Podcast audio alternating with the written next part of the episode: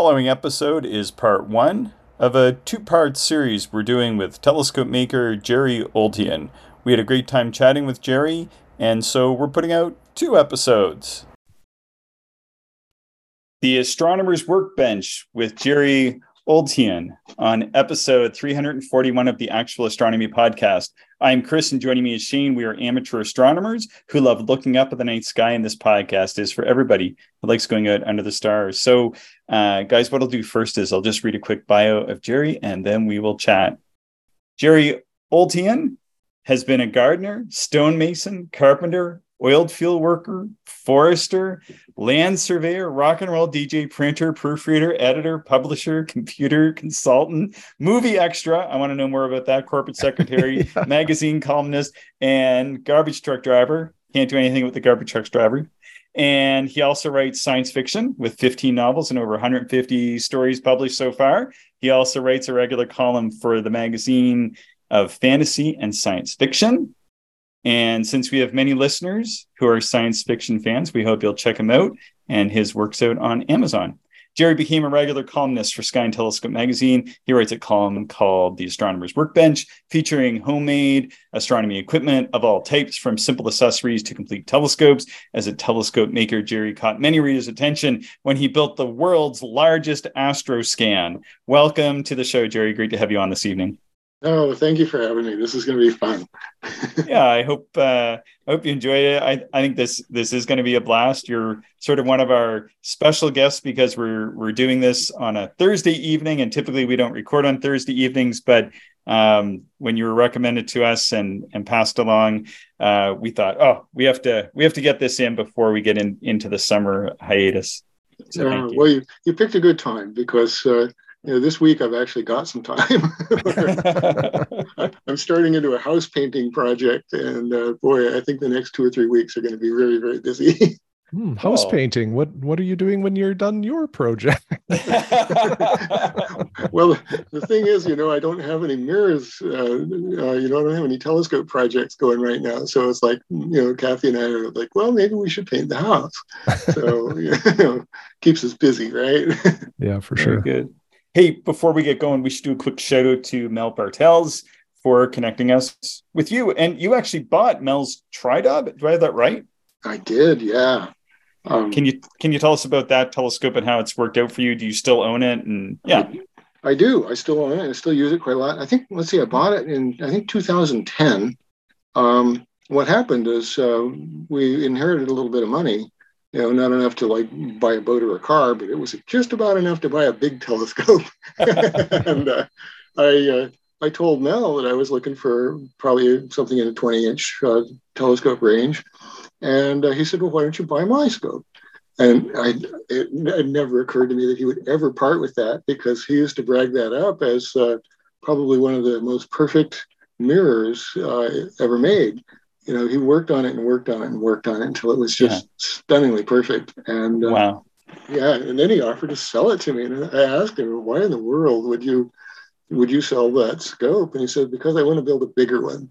That's always the reason for selling. I want a bigger That's right. one. That's right. He wanted to build a bigger one, and um, you know, so uh, it was funny. We sat down and haggled over the price, and we we achieved the um, sale price when we both were kind of wincing about equally. You know, uh, Mel was thinking, "Oh, the, I'm I'm basically selling you the mirror and giving you the telescope," and, uh, and, and, I'm thinking, "No, I'm buying a pretty expensive mirror here. You know, Zambuto wouldn't charge me this much for a mirror." But on the other hand, it, it's a fabulous telescope, and the neat thing about it is. Um, at the time, I was driving a 2001 Volkswagen Beetle, and the telescope collapses down and fits in a VW Beetle. You know, there's not wow. very many. Yeah, not very many 20 inch telescopes will do that. That's wild. No, gee, that's and incredible. and the kicker is, man, I get that thing out in the field. Um, you know, I, I drive an hour or so out of town to get into some good dark sky, and I have probably the best 20 inch telescope ever. you know, I mean, that mirror star tests perfectly. Nice. Um, yeah, I've never been able to find any defect in it uh, in a star test, and it shows me the crispest, best, wonderful images. Um, so the only thing it didn't. Oh, go ahead. I was just going to say you're in Oregon as well, and so um, are you going out to the? Do you go to the Oregon uh, Star Party? Oh yeah, yeah. yeah. Okay. Although I haven't been in recent years. Um, well, you know they they haven't they haven't been holding it in recent years, but uh, they're holding it again this year, and I do plan to go. Excellent. And, and I often take that scope. Um, you know, I've got other scopes that uh, that I also kind of like to show off. So uh, some years I don't take that one. I take uh, like my binocular scope or what have you. But uh, I'll tell you what, every year when I do get up there with that 20 inch Dob, um, two in the morning, there's still a line of people waiting to look through that scope. It, I it bet. Is, it, it is a, it's a, at least a regional legend, you know, and I feel kind of weird having purchased a legend. you know, um, I was in the right place at the right time and knew the right people, I guess. Uh, the only thing that that scope did not do uh, is it didn't track. It, uh, you know, Mel, he'd had that mirror at one time in a telescope that was computer controlled, um, but then he uh, decided to go for portability, and so he built this TriDob, and so it didn't track. And uh, I had gotten used to tracking telescopes, and so I, I kind of tried to figure out how could I make this thing track. And I came up with a new design for an equatorial platform that uses the ground ring of the telescope as the rigid part of the equatorial platform. Hmm. And, uh, you know, very, very small um, little T shaped uh, platform underneath that that holds the uh, drive electronics and the rollers and stuff. And so it only added about four inches to the height of that telescope. And uh, and now I've got a, a 20 inch scope that tracks. So wow, yeah, it's it's a dream scope. I got to tell you. Yeah, that sounds incredible. So we get I got to ask you about being a DJ. Tell us about being a radio DJ. well, that was a long time ago. That was back when Kathy and I lived in Cody, Wyoming. Okay. Um, yeah, we moved there in 1980, 81, somewhere back in there. And uh, Wyoming at the time didn't have any FM radio stations at all. And then they put one in in Casper, which is like 200, 300 miles away. And then they put one in in Cody. Uh, you know, some rich guy, he named it after himself. His name was Taggart. And so it was K T A G. Uh, and, uh, right. And, uh, I I had uh, you know I'd been working and helping put Kathy through school, and then when she graduated as a medical technologist, she got a job in the Cody Hospital laboratory. So I didn't have to work. I I started writing, but I started feeling guilty about not not pulling in any cash. You know when when you start as a writer, it takes several years to really build up any kind of uh, reputation where you can actually sell anything. Yeah. Um, so I was looking for work, and uh, I was listening to this radio station, and you know, I thought, you know, the DJs aren't really very good, and, uh, and my dad was a, a, ham radio operator, so I was familiar with microphones and stuff, and I, I didn't, you know, I didn't climb up on the air, so uh, I just drove down there one day, and banged on the door, and they let me in, and I and oh, the funny part is that as I was as I was driving in, somebody nearly hit me in the parking lot. They were burning rubber on the way out and nearly crashed into me on the way out.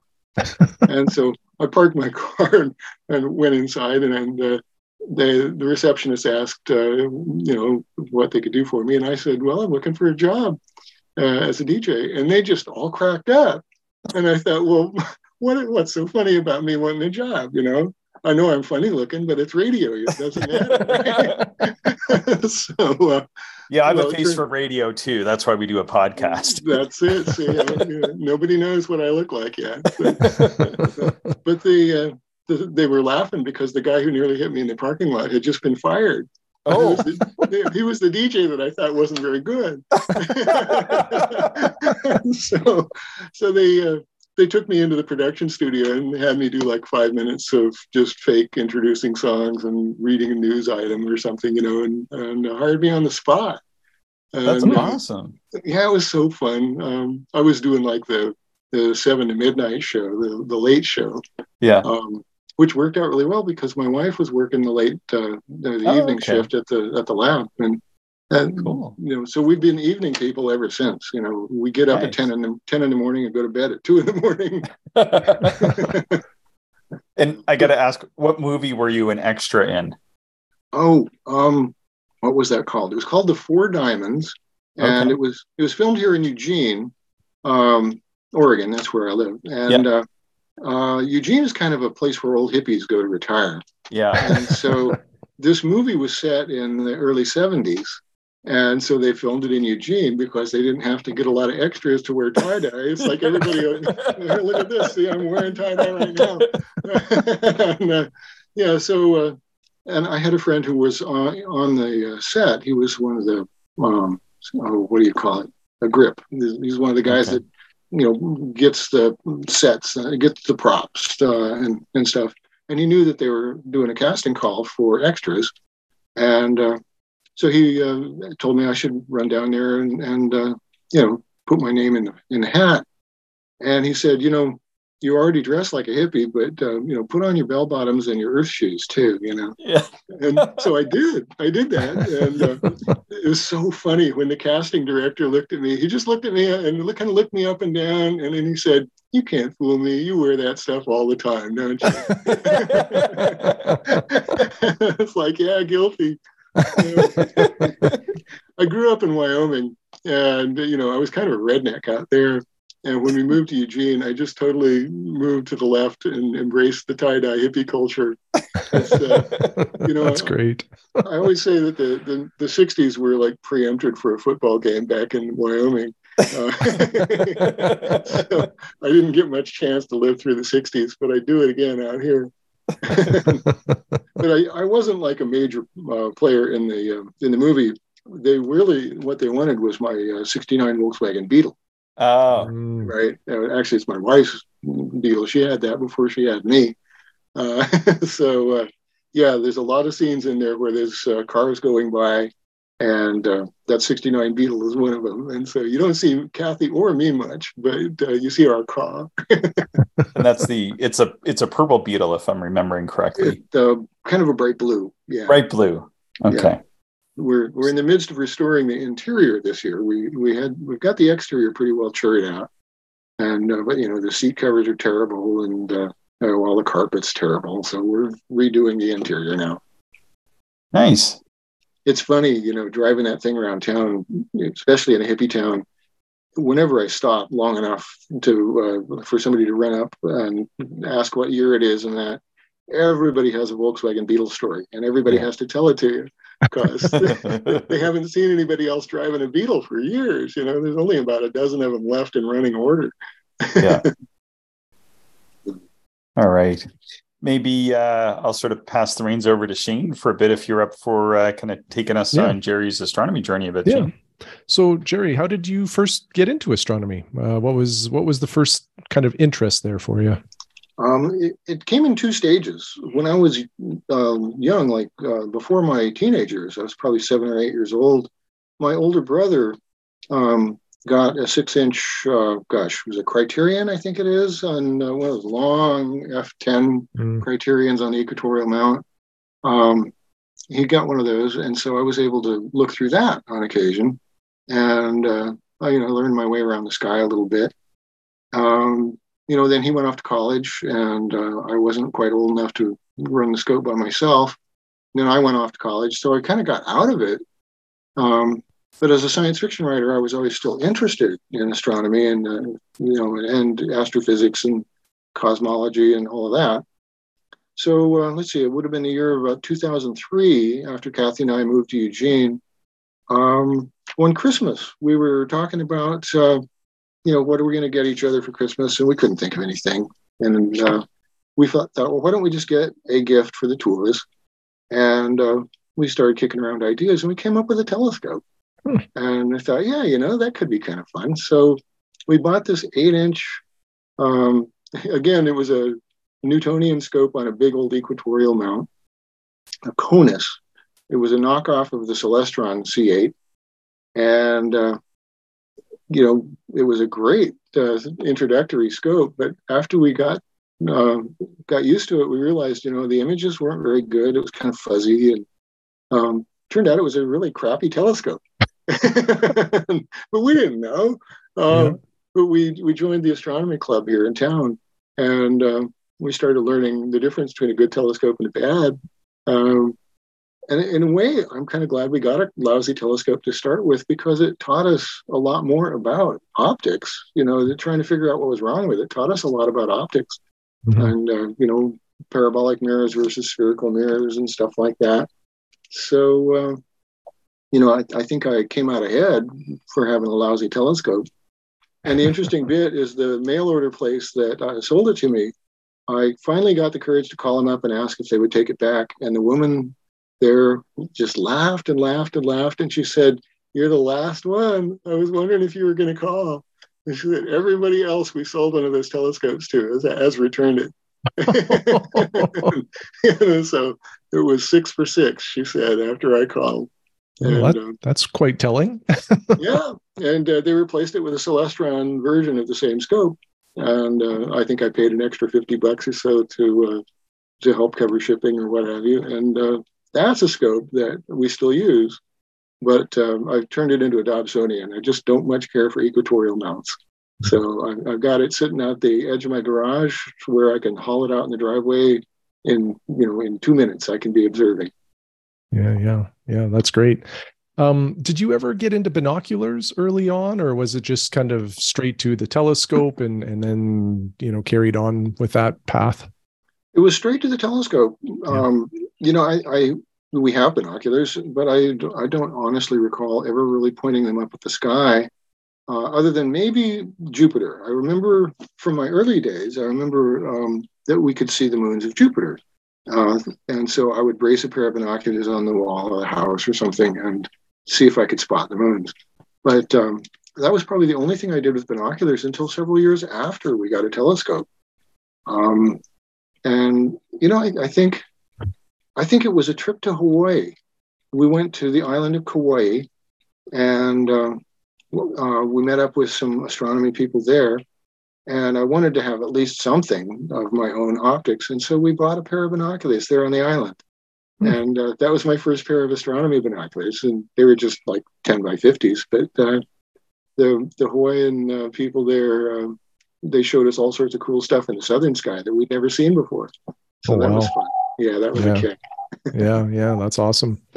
Um, one one thing we've kind of found out, Chris and I, doing the podcast and and talking to uh, a, well a number of different guests, seems like almost everybody has like a, a telescope disaster story or, or sort of something bad that maybe happened while observing. And just curious if you have a, a telescope disaster story or, or something bad that's maybe happened to one of your telescopes, uh, you know, at some point. Actually, you know, I was thinking about that. And, you know, I, yes, I, I, want to tell two stories. Okay. First, first is I'll tell I'll tell the story about one of the things that happened to one of my telescopes, and this is, um, I built a travel scope that fits into a box that's only six inches high and 12 inches square, or 13, 12 and a half, something like that. Anyway, very small, like half a cubic foot. And it's a 10 inch or well, nine and a half inch travel scope. It's pretty good size optics. Um, but you know, you make some compromises on that. And one of them was that the uh, balance point was not in the middle of the altitude bearings. And so I was using bungees to uh, to balance the scope. But what that really means is when the scope is tilted toward the horizon, it is nose heavy, even though mm. the bungees are holding it from dropping down, you know, dropping the nose doesn't drop down. Um, that doesn't mean that the center of gravity is over the center of the base. And uh, I took a, let's see, did I, I, I, I was trying to remember, I think I put an eyepiece in and then I turned to look into my chart to, to find, you know, where to look for this next object. And I heard a clunk behind me. And then there was a pause, and then there was this god awful crash. and and the last sound I heard of that crash was the rattly sound of a mirror hitting gravel. No. oh yes. Oh yes. I could I could hear my mirror. And this is a mirror I made myself, right? And it was one of my best mirrors. I was really proud of that mirror. Oh. And uh, and I turned around and looked, and sure enough, the scope had had nosed over and fallen off the altitude bearings and just kept nosing right on over and it tipped upside down off the little table that it was on and crashed to the ground and um, the impact busted the mirror clips and so the mirror fell out and it landed face down on the gravel and oh yeah this is it was just heartbreaking mm-hmm. but i very carefully picked up the mirror and looked at it and there was one tiny little scratch, like like somebody had shot a grain of sand at it, right? That was that was the smallest. I mean, that was the biggest damage on it. Was this tiny oh, little wow. grain of sand scratch? And uh, you know, and I looked at the rest of the scope, and nothing really was broken. The, the mirror clips were broken, uh, and uh, but everything was actually still functional. I was actually able to put it all back together and use it again that night. And, uh, but I learned to put some stops on the altitude bearing. So if the scope noses over, it uh, actually yeah. comes to a stop. And I also Smart. put a brake on it so that when I take an eyepiece out or put an eyepiece in, I can activate the brake and turn away in confidence.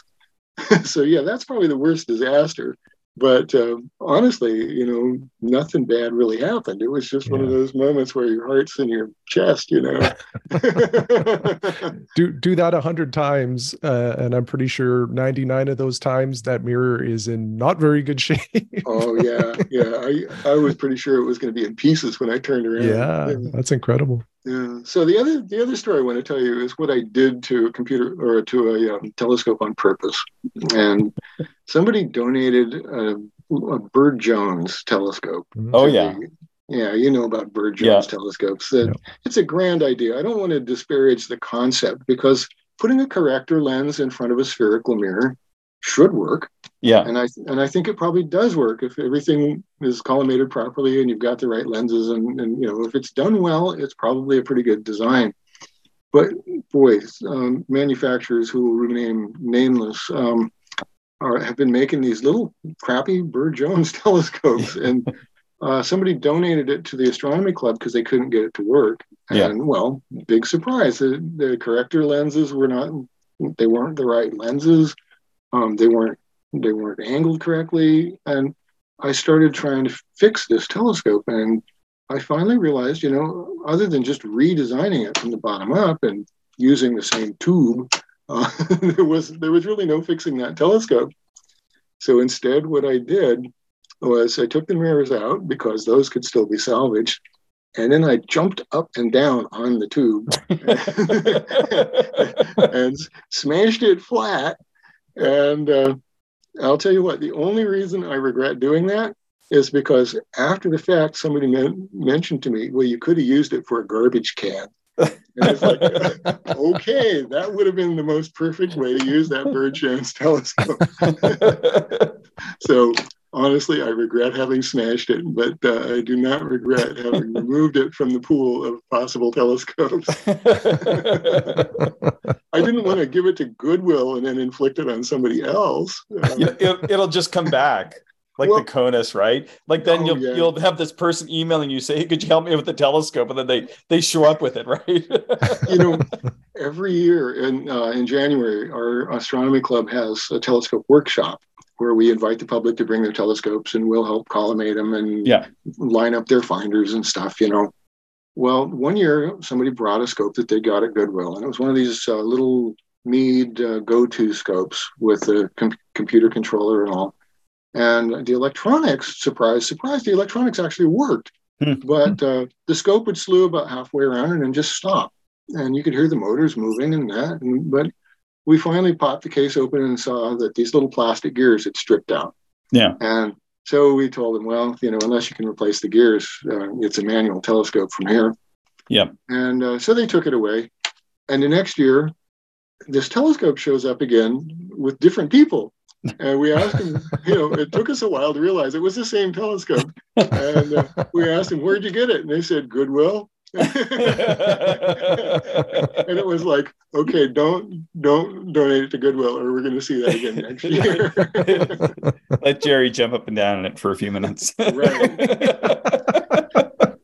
I, I, do plan to write an article. Uh, you know, my my astronomer's workbench article is basically on retrofitting uh, scopes and building things, and so I do plan to write an article on what to do when the electronics or the gearing dies in your go-to telescope um, you know, they still make fine manual telescopes, but you've got to be able to get in there and release the clutches and, uh, mm. you know, design it as an Altaz telescope.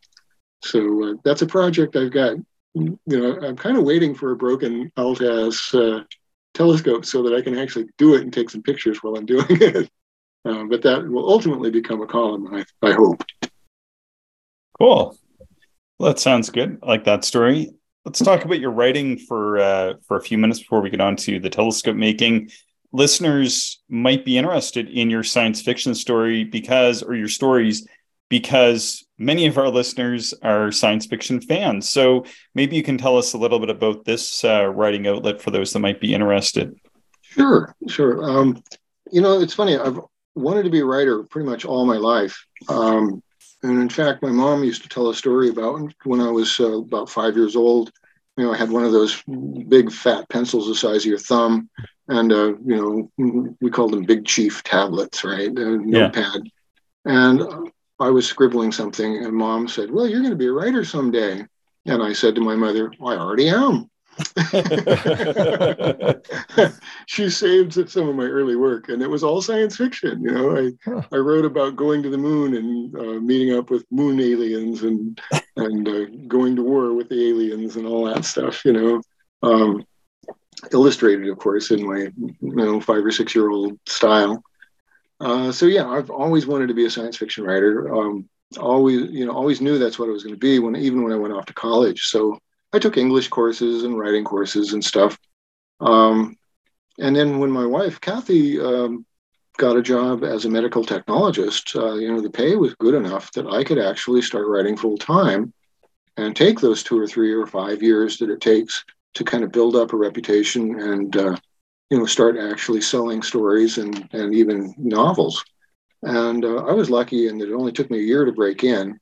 And um, I think three or four years before I was able to sell a novel. Um, but still, you know, the money was not great, but uh, it was experience and I got my name out there. And I, I like to write hard science fiction, the, the kind that has, uh, um, you know, relies pretty heavily on science. And uh, the idea is if you take the science away, the story falls apart. You know, mm-hmm. you, so uh, that's the kind of story I like to write. And um, I, it was well received right from the start. I, I got a lot of uh, you know fan mail and uh, editors like my stuff, um, especially editor at Analog Magazine. Um, he would buy practically anything I sent to him. So I got to where I just would send it to Analog first because I knew he was going to buy it. Yeah.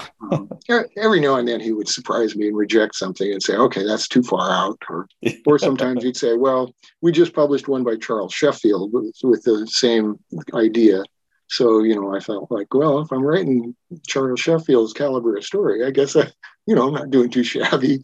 Yeah. Um, started winning some awards. Uh, won the Nebula Award one year uh, for a story that uh, um, I was pretty proud of, and that was uh, a story about the Apollo space program, the ghost of the Apollo space program. Uh, you know, ghostly Saturn V materializing at Cape Canaveral and launching, and uh, that that was it was weird. It was the first time I'd written something kind of woo woo. You know, it was not really hard science fiction at all, but uh, it was well received.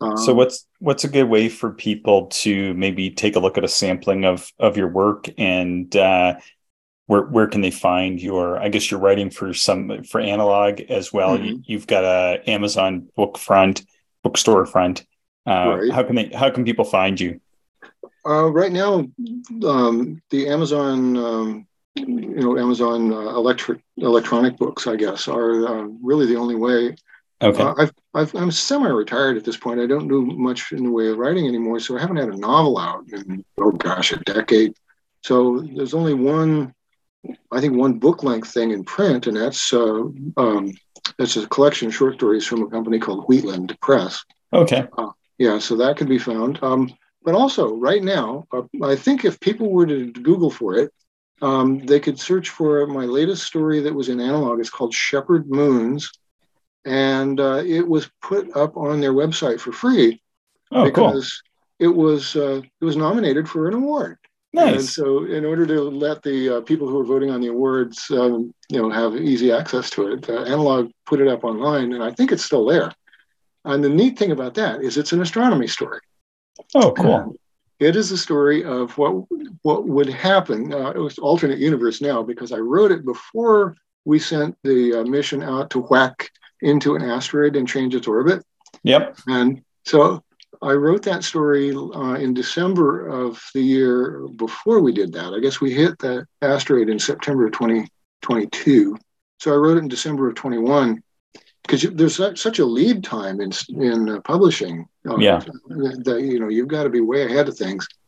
So I got that uh, turned in in early January of uh, 2022, and uh, the editor Analog liked it well enough to kind of expedite it and got it into the September issue. And September was the month that we whacked into that asteroid with our space probe. And of course, I wrote a story about what would happen if, when we are at the last seconds before the impact, we see that there's an alien outpost and we're just oh. about to Yes, we, we obliterate, right, right, right. Oh, indeed, we obliterate an alien outpost, and it's like, oops. Sorry, guys, didn't mean to do that. That's so quintessentially human, though, right? oh yeah. so uh, you know, so obviously, you know, the rest of the story is the fallout from that. And uh, I will just say that I like to write happy stories. I don't like I don't like stories that uh, end poorly and and uh, you know have sad endings. So this actually does have a very happy ending, and oh. and I, it, it's a really fun story and it won the uh, the Reader's Choice Award for the year's best uh, novelette for, in Analog magazine, hmm. which uh, you know that that is a really cool thing. I I, uh, I was very pleased to, that readers cared enough to vote for it. And that was neat. Well, congratulations on that. Yeah. That's super cool. Yeah. Thank you. When when did you begin writing the Astronomer's Workbench column in Sky and Telescope? Was that what about 12 years ago or something like um, that? Not that long. I, I started that. in 2016, I think it was. 2016. You had you had yeah. articles though prior to that because I remember some of these ones from five or six years before that even. Right. Um, my first one was when I came up with the concept for a trackball telescope as a ball scope that actually tracks.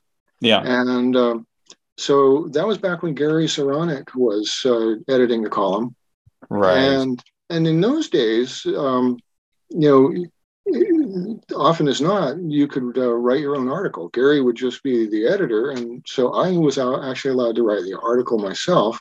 Right. And it's published under my name. And um, we did that several times with uh, various things that I did. And then they changed the format of the column to where Gary wrote all the columns. Um, You know, and so I would just provide information, and Gary would write about the stuff. Oh, okay. But, uh, and but then he moved on to edit a magazine called Sky News. That's Canadian right. Magazine, and uh, so he asked me if I would uh, just take over as the writer for the column, and. Uh, I tell you what, man, that, was that was a day of jumping up and down for joy because I mean I love to build telescopes and I you know I like to think I'm a pretty good writer and I like to write yeah. Um, it was it's the perfect combination. You, you, couldn't you couldn't offer me a better job. Um, mm-hmm. So yeah, I, I, I thought about that for about two milliseconds and said, "Sure, I'll do that." I have to say, and and I've I, have I've been a long time subscriber, um, sort of off and on over many years, and I, I have frequently, when when not being a subscriber, purchased the ones with your articles because there's always two things that catch my attention. One is the photos. I put a couple of the photos. I've I've we don't really publish much, but I stole them and put them in our notes here just for uh, eye candy for Shane. Um, and you you see one of these photos and you're you're walking out of the store with that magazine. Um, and then the other is the writing. Like even in our communication, you always say something that really makes me want to ask like more questions or find out more. When we were writing emails back and forth in preparation for the show, you wrote something I'm curious about. You said, I'm kind of the opposite of Mel regarding referring to Mel Bartels uh, right. when it comes to observing. I'm not much interested in faint fuzzies, but I'm more into bright eye candy. I've written an observing guide called Big, Bold, Bright, and Beautiful, which as the name suggests, focuses on the more visible and impressive objects in the night sky. I describe each object and have illustrated many of them with sketches. The book hasn't been published yet, but is under consideration. So then I was like, well, I'm asking you about this when we talk. So you have to tell us about this book. It, it, is it going to be published? Um, and, and maybe a bit of uh, a tantalizing taste of what might be in this text. Okay. well, he, the the genesis of it, uh, it is in fact Mel's fault. Um, in that uh, Mel, uh, when he did, uh, when he started building these really ultra fast telescopes like f two point six, uh, I think I think his ten inch f two point eight or maybe maybe it was two point six um, was the first scope where he had such a wide field and he was had such a, a good light grasp that he was starting to find what he calls IFN, uh, inter integrated inter, flux nebulae. Integrated flux nebulae. That's right. Yeah. And um, it's it's this uh, very kind of faint glow yeah. of uh, of gas and dust that's being yeah. illuminated by stars, just uh, the the general glow of the Milky Way. Yeah. And uh, he was really getting deeply into this, and um, you know, every now and then we'd be observing together and he'd call me over and say, look, I found some more IFN. And I'm looking and looking and looking. And it's like, you know, if I swing the scope back and forth, I can maybe tell that the field's yeah. getting a little brighter in one spot or the other. But I just frankly have to tell you that just didn't turn my crank, you know? uh, and, uh, and I got to thinking about it. And it's like, well, what, what do I like to do? And it's like, well, every time I go out, I look at things like M13, the Great Hercules Globular Cluster, or the Andromeda Galaxy, or uh, I love to split double stars, you know. Yeah. And, uh, you know, stuff that when you see it, you know you've seen it. You know, you don't ask yourself whether or not you saw it. You know that you did. And, and you know, not only did you see it, but you got a pretty good blast of photons. And uh, so I started making a list of things that uh, well, okay, just to back up a little bit, my memory is a little odd in that I, I, you know, I have a mind like a steel trap sometimes, but that's also like a steel trap that's been left in the water, kind of rusty, right? so, as as the seasons roll around, I honestly forget what's coming up. Yeah. And you know, there'll be something I've seen a hundred times, and I'll forget it's there. So I started making a list for my own use of the bright objects in the sky, the things that I enjoyed seeing. And I would actually write a little description of everything so that I would, you know, that I would know what it was that I was looking for next time it came around. And uh, and then, let's see, I don't remember how the sequence of events works, but I eventually wound up with enough objects. I thought, well, this could be an observing article in Sky and Telescope magazine. Mm. And uh, so I hit up um, uh, Peter Tyson, the uh, general editor, and uh, he said, "Yeah, maybe, you know, maybe, maybe not." Uh, you know, uh, talk to Diana Hannikainen. She's the uh, observing editor, and did, and she kind of liked the idea. so um, she said, "Let's do." Let's do four articles. Let's do spring, summer, fall, and winter. Um, stretch them out over the course of a couple of years because it, you know, it takes some time to to do um, you know the, the research, and I, we decided I would sketch everything. Okay. And yeah, I'm I'm not a, much of an artist, but uh, um, I know Cindy Krach, who is a really good sketcher, and she kind of egged me on. And uh, I also I know how to use Photoshop, and so I would make these really crappy sketches with the eyepiece, and then I would use Photoshop to not just improve that sketch, but just redo it entirely. Okay. All my sketches are done entirely in Photoshop using my my field notes, basically. Um, so anyway, you know, in order to create these articles for Sky and Telescope, I actually started developing the sketches and and developing, um, um, you know, pretty good descriptions of some of the objects. And uh, every time I would go out, I would just add half a dozen more objects to the list. And uh, boy, you know, before you know it, well, two or three years down the line, I've got 400 objects. Wow, that's a good list. That's a great. I didn't list. know there was 400 objects I would describe as bright and bold. There are, you know, I'd, I'd say at least 100 of them are double stars. Yeah, uh, well, that's know, yeah, still and, nice and objects. Yeah, and, and, I didn't sketch everything. I think I've got okay. 50 sketches, maybe 60 okay. sketches. Um, and uh, so I kicked around the idea of self-publishing that. Um, I, I did pass it out as a PDF file to some, several friends, and um, you know, mixed reaction. A lot of people really thought it was great as an observing guide, and a lot of people thought it was too talky, you know, too many words. um, you know, so it's like, yeah, well. That's know. why you buy a book Right. That's kind of what I thought. There's It's too like- many words in this book, Shane. Right. I give You it a thumbs down. I think that was a critique of one of Mozart's concertos. It's like, oh, you know, the king said, well, you know, too many notes. but uh, anyway, I before I publish it myself, I thought I would uh, give uh, Sky and Telescope a uh, a shot at it, uh, and that was uh, kind of at the point where Sky and Telescope magazine was bought by the uh, American Astronomical Society. Yeah. Um, so th- there was kind of a hiatus there. Well, anyway, they're back to maybe publishing books. They're not sure if they're going to do that or not. Uh, I think they so- should. I yeah, think I think they should too, and I think they, they- should start with my book.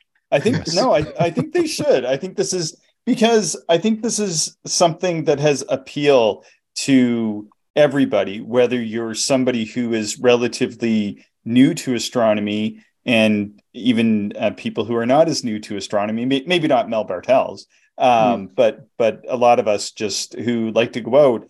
Um, you know, one of the books that I recently bought has uh, like a hundred objects that are kind of in a similar vein and they they've been selling a lot um, of that text and certainly uh, i've bought it i'm a bit of a bibliophile myself and Right. lots of our listeners are as well if that does come out uh, i will buy a copy and give my unbiased review regardless of how many uh, words are in the text Oh, very good. Glad to hear that. Yeah. Well, the thing is, I actually use it myself when I go out. I, I mean, that was its original purpose, and that's what I actually use it for. Is uh, know, on any random night, I'll go out and uh, it's keyed to the uh, Pocket Sky Atlas. Yeah. Uh, uh, so Nice. you know, I look and see what's going to be high in the sky that night, and I turn to that page in my big, bold, bright, and beautiful, and then I just kind of run through the list and, and, and look for whatever objects I think are are going to be cool that night. That's Um, really that's really neat because that's sort of a similar vein of what uh, Robert Burnham Jr. did with Burnham's Celestial Handbook, where where he was compiling stuff in many ways for his own observing. But when you do that, it it sort of becomes ultimately useful to to any observer. right. Mhm. Yeah, and that, that's the thing. I, I felt like if I made it useful for myself, then it would be useful, hopefully, for newcomers who'd never seen these objects before, but also for people who had been around for a while. Because I've been doing this for 20 years now, Yeah. and uh, and yet I still I still go for these objects more than the uh, more than the really faint stuff. And uh, you know, it's just a really good list. I think, you know, in my humble opinion, uh, it's a good list of uh, the more or less uh, eye candy and I'm sure I've missed a lot of stuff. You know, I'm, I, I could probably do seven or eight hundred objects if I did them all. Yeah. But uh, and I haven't got the Southern Sky. That that that will be volume two if I can actually spend a year or two in Australia. Yeah, Mhm. I, You know, the, I like. the go ahead, Shane.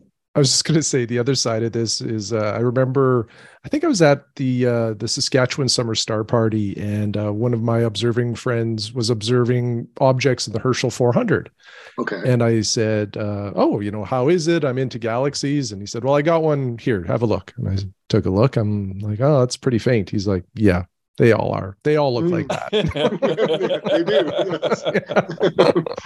One of my observing companions is very, very uh, much into deep sky objects, and uh, you know he's looking for these IG, I, you know, IC galaxies and PGC galaxies, and uh, you know I like the Yankees chain by whenever I go out in the spring or early summer. I'll look for Hoag's object. It's that uh, Oh, yeah. that circular galaxy. that circle with the thing in the middle. Yeah, It's Yeah. it's uh, 14th magnitude maybe, but the surface brightness is like 19th or 20th. I mean, it is a, it's all I can do to even detect a photon or two from it in my 20 Yeah. inch telescope. in the twenty inch. Yeah. Yeah. So you know, Andy's looking for Hickson galaxies, and I'm looking for Hoag's object. It's like, ha, I've got a fainter object than you do. So there.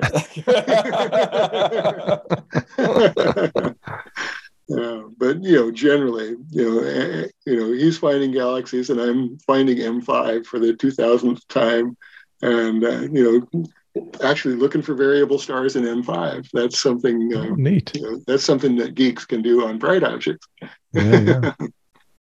and uh, you know, all together, it, it just kind of it came together piece at a time until uh, you know one day I set it up in the driveway and started tweaking the mirrors so that the two images would merge. And man, M13 came over in stereo. and, and yeah, suddenly it was it was worth every minute that I put oh, into yeah. it. yeah, I can only I can only imagine. Is it is it different, Jerry? Like you know, because how you, I guess, put your eye to the telescope is different, right? You're sort of at the front of the telescope where the light's mm-hmm. entering. So when mm-hmm. you're trying to find an object, is it different to move this telescope, or does does it just kind of seem normal to you and and almost like any other scope? Well, the cool thing about this is that the uh, the binoscope inverts everything up. It makes everything upside down, but it's uh, okay left right. Mm-hmm. But because you're looking down into it and you're looking, the telescope is looking over your shoulders at what's behind you. It feels exactly the same as moving a Dobsonian telescope around. The image oh, wow. goes in. The image goes in exactly the same way. It's just okay. that it's looking over your shoulder instead of out in front of you. Hmm and uh, so it's it's totally intuitive. Um, okay. When you're star hopping, though, you have to you have to invert your map upside down, uh, but you can't invert it. You can't just like turn it 180 degrees the way you do with the Dob. So I've learned um, when I'm using that scope, I actually use uh, Sky Safari, and I I flip the screen upside down. Uh, there's a control that does that, mm-hmm. and so that way I can use the the um, planetarium program, it will match what I see in the eyepieces, and I can still star hop my way to an object. No, oh, right on. But it's really intuitive, actually, to move one of these reverse. It's kind of we call them a reverse binocular because it's looking over your shoulders. Hmm. I've always been intrigued by these Bino Dobsonian uh, telescopes just because of the aperture and then yeah. using two eyes. Uh, wow. Uh, very, very awesome design. I love this. Well, there's a, a thing that we call the binocular summing factor, and you, you know you can argue all day long about what the actual number is, but it seems like the binocular scope, well, like a 12 inch binocular scope, is about the equivalent of maybe an 18 inch single scope in terms of what you can see because you're using both eyes and your brain is doing a lot of image processing that doesn't happen when you just use one eye. Mm-hmm. Um, so yeah, you know, I, can still see a little bit deeper with my 20 inch scope than I can with the 12 inch bino. But, uh, you know, I think the 12 inch bino sees deeper than like a 16 inch scope. Hmm. Um, and, uh, you know, and, and then there's that, that whole stereo thing. You know, you look at the moon and it looks like it's about five feet out in front of you and it looks like you could reach out and touch it and it would be round. You know, it doesn't look like a flat thing. It's a mm-hmm. round rock with things on it. You know, and and nobody had to sand that. No, no, no sanding whatsoever. yeah.